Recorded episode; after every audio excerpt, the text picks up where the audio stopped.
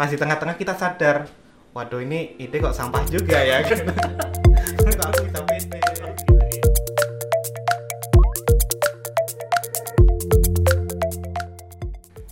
Selamat datang kembali di Ceritanya Developer Podcast bersama saya Riza dan di podcast ini kita akan mendengarkan cerita dari developer, programmer, software engineer keren tentang masa lalu, masa kini dan masa depan mereka, tentang bagaimana mereka memulai karir sebagai developer. Dan kita juga akan mengorek-ngorek cerita tentang komputer pertama mereka, pengalaman ngoding pertama, pekerjaan pertama mereka sebagai developer, hingga hal-hal random lainnya.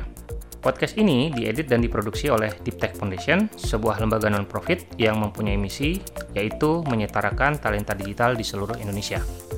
Oke, eh, sekarang kita sudah bersama Gian Giovanni, the Head of Engineering-nya Tokopedia. ya benar Eh, boleh mungkin disapa teman-teman pendengar dan memperkenalkan diri sendirilah.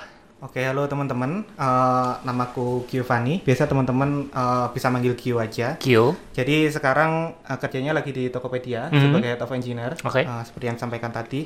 Ya, Kerja di Tokopedia udah sekitar tiga tahunan sih. tiga tahun. Jadi mau join sekitar 2016 sampai Hmm. sekarang.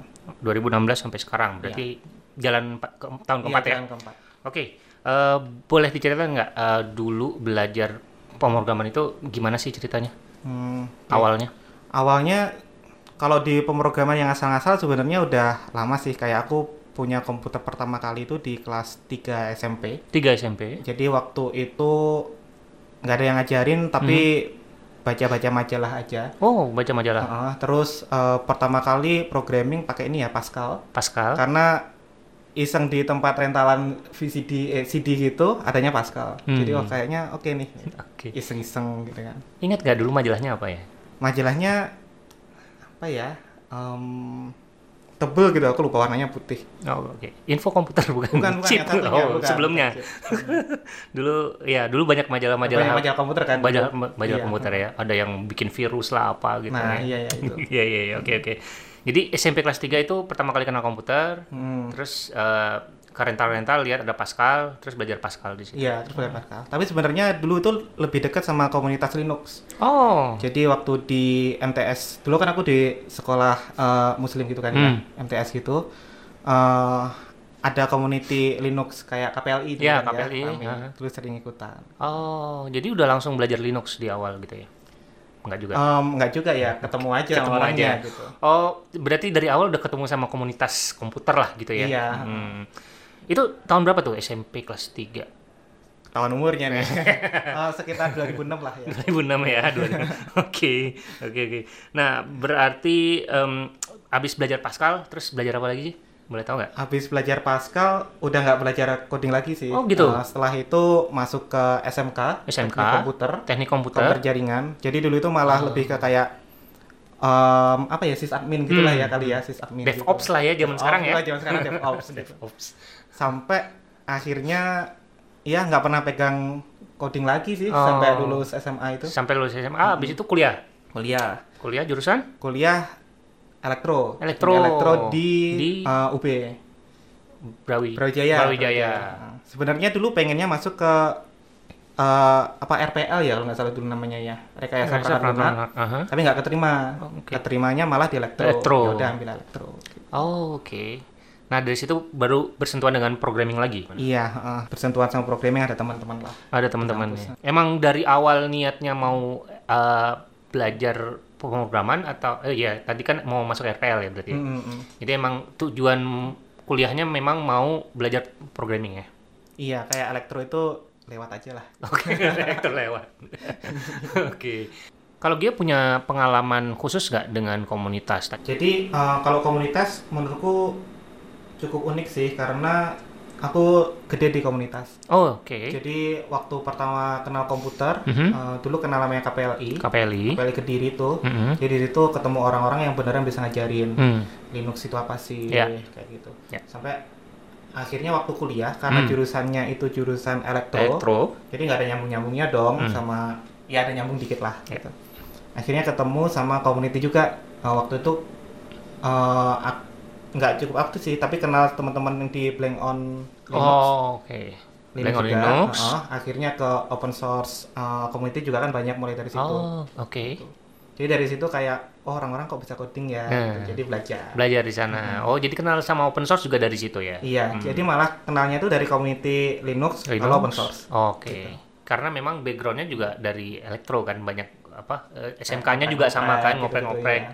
install OS dan lain-lain gitu ya. benar benar Lulus terus kerja. iya kerja Em, jadi waktu itu waktu kuliah sebenarnya aku ambilnya ini di elektro itu ada namanya teknik komputer Teknik Jadi itu komputer. sebenarnya komputer tapi hardware Oke. Uh, karena kan paling dekat sama peminatanku jadi Hmm. kita ambil di situ skripsinya lumayan ada codingnya Hmm. Pas sebulan atau dua bulan sebelum lulus kuliah itu aku keterima di kayak game company gitu Game company. Di Jogja. Di Jogja. di Jogja teman-teman mungkin tahu lah Oh, tahu. apa boleh mention Oh, emang nggak boleh? boleh sih Boleh kan? ya jadi dulu uh, di Jogja itu sebelum lulus kayak dua bulan itu keterima di Game Love namanya Game lo. Ya, Oke. kayak multinational game company Hmm. gitu Uh, jadi lulus itu langsung kerja, nggak Langsung ada, kerja? nggak ada nganggurnya. Oh. Alhamdulillah sih gitu. Oke. Sebagai apa? Ngerjain apa di Game Love? Em, kalau dari title sih ya junior developer, Junior C++ developer. C++. Oke. Gamenya kan game mobile. Jadi kerjaannya itu hmm, porting games. Porting game. Porting games. Jadi gamesnya itu udah dibikin sama tim di studio belahan dunia lain. Ya. Em, dia bikinnya untuk iOS. Oke. iOS di Apple eh, ditulis pakai C++. Aha. Jadi terus eh, kerjaanku dulu itu ngeporting gamesnya dari C++ OpenGL-nya iOS ke Windows. Ke Windows. Windows pakai DirectX. Oke. Jadi lumayan banyak sih kerjanya Hmm. sebenarnya. Masih ingat nggak game yang paling apa ya? Paling eh, paling laku lah, paling populer pada yang yang Gio buat. Ada itu. dua game sih yang Hmm. paling kayak berkesan gitu ya waktu Iya. kerjanya ya. Iya. Eh, game pertamaku itu barengan sama rilisnya filmnya. Jadi gamenya itu The Amazing Spider-Man 2. Oh. Jadi ada filmnya tuh Iya. dulu. Jadi waktu itu game pertamaku di Game Love. Oh wow. waktu Oke. selesai launching Aha. itu kita satu studio itu nonton ke bioskopnya Nonton film ke bioskop. itu gitu. Jadi Oke. kayak beneran rilisnya tuh berasa. Oh, Oke. Itu game pertama. Hmm. Eh, lalu game lain yang game gede terakhir yang tak kerjain Mhm. eh, itu namanya Disney Magical Kingdom kalau nggak salah. Jadi itu sebenarnya game casual anak-anak itu. Oke. Tapi kita beneran kayak eh, ambil license-nya dari Disney. Hmm. Jadi kita launching itu bareng dengan Disney juga. Bareng sama Disney ya. Kolaborasi sama Disney ya. Iya. Oke. Nah, selama apa berkarir gitu mulai dari Game Love sampai sekarang Tokopedia, ada nggak sih momen atau kontribusi yang membanggakan sampai sejauh ini? Banyak ya. Banyak. Ya, salah satu aja. Harus salah satu nih. Atau salah dua lah, boleh.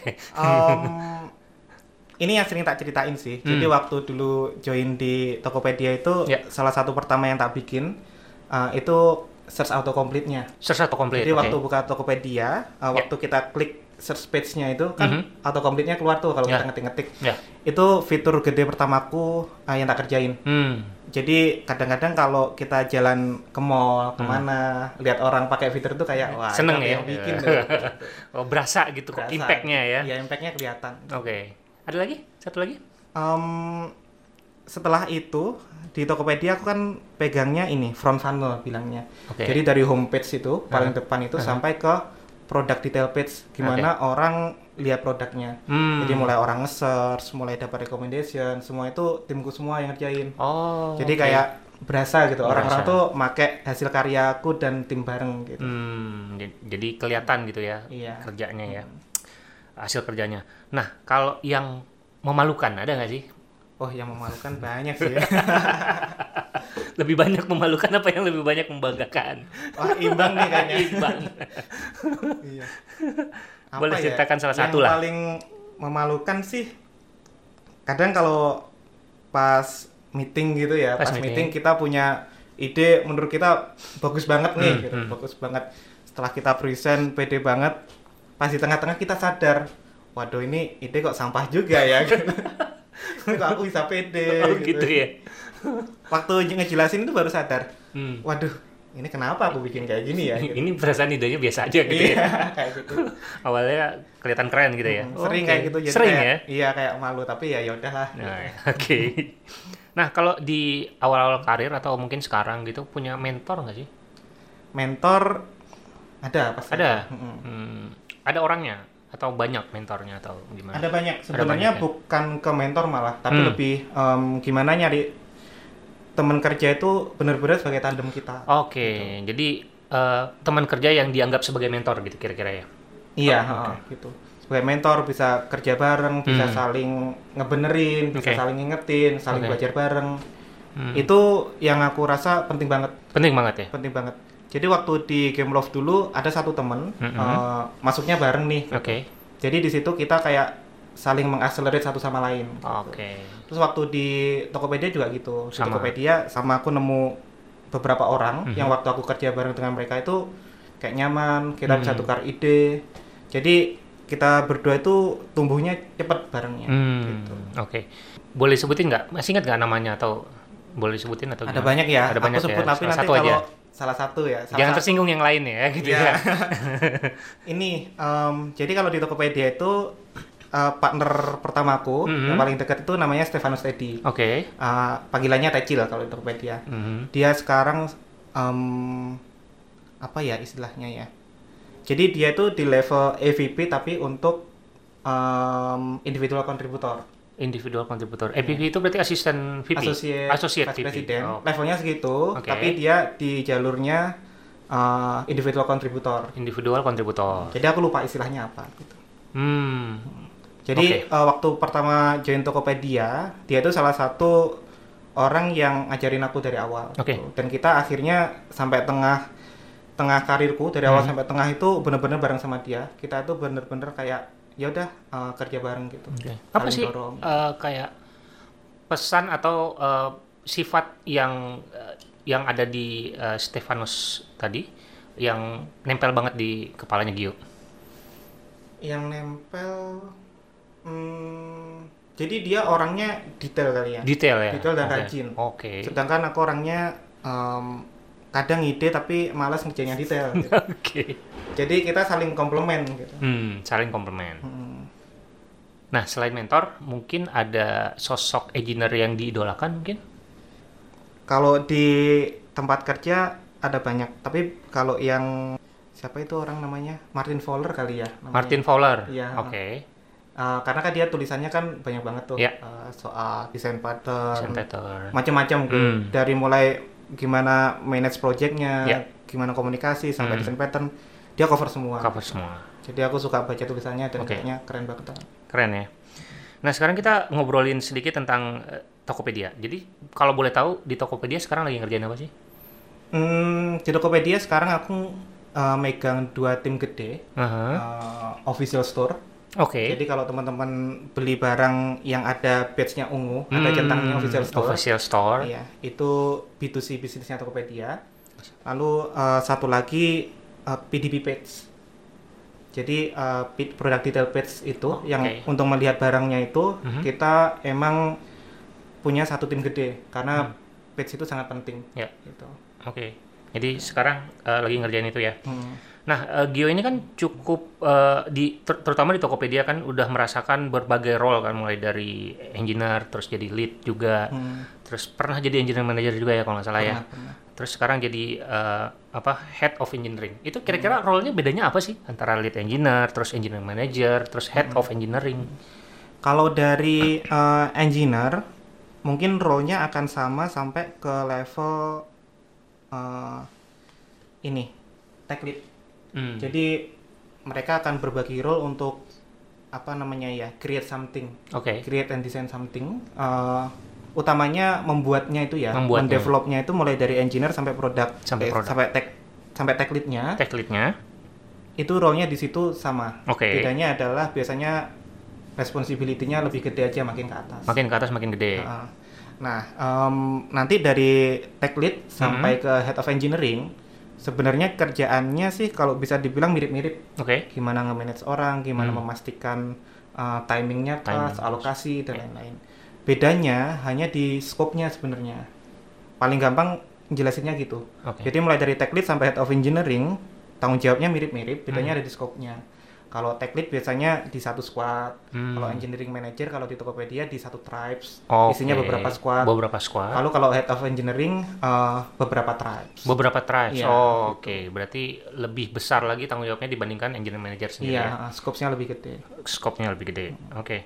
Nah, eh, s- dari mulai tadi eh, mulai pertama kali kenal Pascal 2006 ya Hmm. sampai sekarang apa sih yang membuat seorang Gio itu pengen terus eh, jadi engineer gitu? Ya. Em, jadi sampai sekarang aku juga masih coding sih. Masih coding Iya, sampai sekarang juga. ya? Ada yang iseng, ada yang ngerjain kerjaan di kantor juga ada. Oh sempat iseng ya? Sempet lah. sempat lah ya. Iya. Hmm. Em, ini ya, bikin sesuatu itu menyenangkan. Bikin sesuatu itu Karena aku menyenangkan. nggak bisa bikin rumah ya, nggak Oke. bisa kerajinan tangan. Iya. Kalau coding itu kayak apa yang kita bayangin, apa yang kita imajinasikan itu kita bisa jadi kenyataan. Bisa jadi kenyataan gitu Itu ya. yang bikin kayak wah I create something gitu. Create something out of nothing gitu Iya, ya. nah itu. Oke. Nah kalau bahasa pemrograman favorit saat ini atau yang lagi digandrungi apa sih? Em, sekarang pakai Go. Pakai Go. Karena Tokopedia juga pakai, Pakai Go. Go. Eh, bayangin aku kerja di C++ 3 tahun, Mm-mm. lalu dikenalin Go itu kayak kayak surga gitu. Surga. Oke. Gampang banget sih. Gampang gitu. banget ya. Jadi aku bisa ekspresif menggunakan Go. Aha. Tapi biasanya kalau butuh cepat scripting pakai Python. Pakai Python. Oke. Oh, jadi dulu masuk Tokopedia itu setelah Tokopedia pakai Go ya, belum Iya, jadi eh, di Tokopedia dulu aku ngerasain pakai. Pak- Oh, ngerasain juga pakai Perl. pakai Perl itu Oke. kayak setahun kerja sebagai engineer pakai Perl juga. gitu. Oh, sempet ngerasain ya Ah, transisinya ya. Iya, transisi. Oke. Jadi aku tuh struggling uh, menggunakan Perl Mhm. sama menggunakan JavaScript. Oh, karena udah biasa C++. Nah, iya. Jadi kalau yang dynamic itu rada pusing. Ada pusing. Ketemu Go jadi surga lagi Iya, gitu ya. surga lagi. Oke. Eh, karena eh, C++ dengan Golang itu levelnya hampir sama lah dengan lah, expressiveness yang lebih bagus dari Go ya. Lebih modern lah ya. Iya, iya, iya, benar.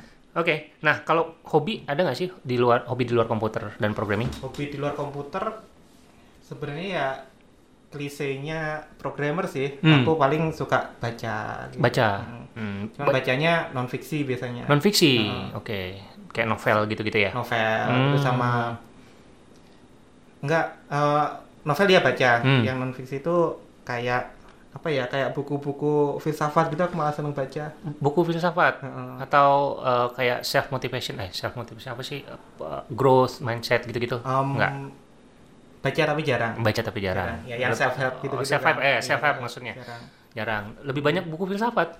Oh wow. Iya. Oke. kayak hobi dari waktu kuliah gitu Hmm, oh, hobi dari waktu kuliah baca Iya. yang buku-buku yang kayak gitu ya.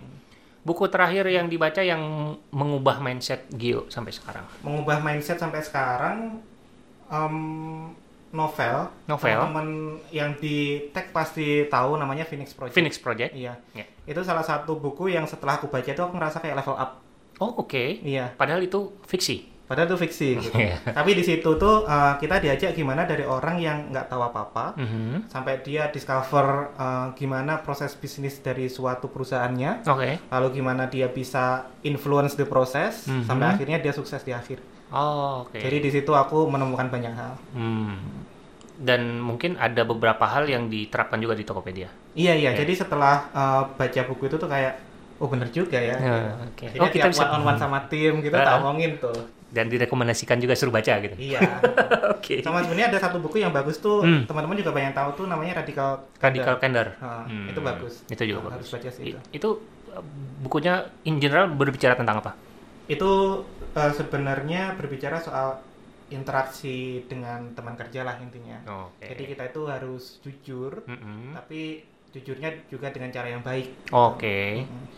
Eh, kalau nggak salah itu dia juga bercerita tentang bagaimana cara memberikan feedback dan bagaimana cara menerima feedback gitu. Iya, ya. kayak gitu. Jadi nggak baperan gitu Iya, ya. nah itu tuh yang penting tuh. Oke, menarik menarik ya. Radical candor ya. Nah kalau ada teman-teman yang pengen jadi developer gitu, ada tips dan trik nggak dari Gio? Em, aku tipe orang yang belajar dari basic ya. Hmm. Jadi em, suka baca itu memang kalau seumpama nih belajar Golang gitu. Golang. Ya aku akan buka eh, situsnya Golang langsung, Hmm. nggak lewat tutorialnya, nggak lewat tulisan orang kedua. Oke, jadi d- dari dokumentasi Dari langsung dokumentasi aslinya langsung, ya. asli. Mm-mm. Kalau seumpama belajar suatu library juga aku Hmm. akan baca dari dokumentasi library itu langsung. Oke. gitu. Em, maksudnya apa? Maksudnya get the basic, Mhm. jangan langsung cari oh basic Tutorial. gimana sih, tutorial gimana. Hmm. Karena itu malah bikin stuck gitu. Oke. Kalau menurutku sih. gitu. Oke. Jadi get the basic well, Mhm. eh, nanti gampang lah yang lain-lain. Yang lain-lain gampang ya. Mm. Oke, kalau ada teman-teman pendengar yang mau follow uh, Gio, enaknya lewat sosial media apa nih? Yang paling aktif Um, lah. Paling kalau ada hubungannya dengan tag buka di blog aja ya kali. Blog, ah boleh. Nah, jadi wj at, at- at mana? jadi uh, wj.wordpress.com tulisannya w e j i c k Aha. wordpress.com. .wordpress.com Di situ blogku aku sering nulis soal tag juga, soal tag. Tapi kadang nulis cerpen juga sih. gitu. Oh, oh ya? Oh Iya, ada wow. cerpennya juga. Nanti cerpennya. seru ya. Jarang-jarang ada developer yang ini ya, yang bisa apa Iya. nulis fiksi ya. Luar biasa. Harus dicek eh, blognya. Nah, eh, besok nih tanggal 22 Februari eh, dengar-dengar ada acara keren. Boleh dipromoin nggak? Ah, iya, Sedikit. sekalian ya. Sekalian. Iya. Jadi eh, tanggal 22 Februari nanti Aha. Tokopedia ngadain yang namanya Start Start. Start. Jadi itu Tokopedia akan showcase banyak pengalamannya, Mhm. eh, banyak invention kita yang akan kita tunjukin di situ. Oke. Eh, jadi teman-teman nanti bisa cari di Google aja Start Hmm. Summit. Start Summit. Eh, nanti di situ bisa beli tiketnya. Mhm. Em, datang aja nggak rugi kok. Datang Karena ya? kita akan showcase banyak teknologi kita yang selama ini kita simpen nih di dalam nih. Ya. Kayaknya udah waktunya deh orang-orang tahu. Oh, oke. Gitu. Gio talk juga nanti. Oh iya nanti ada talk juga. Ah, ah. Em, nanti aku akan ngomongin gimana handle traffic yang gede waktu ada event. Oh, oke. Jadi kayak flash sale gitu ya. Iya. Oke. Oke, oke, menarik. Ya, teman-teman harus datang ya. Ah, Harus harus. harus, oke. Oke, eh, terima kasih ceritanya Gio. Eh, sukses untuk karir dan kehidupannya. Sampai jumpa lagi di episode-episode mendatang. Thank you. Nah, itu dia episode ceritanya Developer Podcast kali ini. Nantikan episode-episode ceritanya Developer Podcast selanjutnya. Kritik, saran, atau sekedar hai, silakan email ke rizafahmi at gmail.com atau mention at rizafahmi22 di Twitter. Sertakan juga hashtag ceritanya developer. Buat teman-teman yang mau support podcast ini agar terus ada, bisa dengan cara subscribe ke iTunes atau Apple Podcast atau juga Spotify search aja ceritanya developer di sana dan terus langsung subscribe dan kasih rating serta komentar. Bisa juga subscribe ke podcast klien pilihan lainnya seperti Pocket Cast, Anchor FM, Google Podcast, dan masih banyak yang lainnya. Selain support dalam bentuk rating, saya juga mengharapkan teman-teman untuk support podcast ini dalam bentuk lain, yaitu dengan cara mendonasikan sebagian uangnya untuk keperluan podcast ini. Teman-teman bisa donasi lewat GoPay atau OVO via karyakarsa.com slash rizafahmi. Sekali lagi, karyakarsa.com slash rizafahmi. Sampai berjumpa di episode berikutnya. Bye.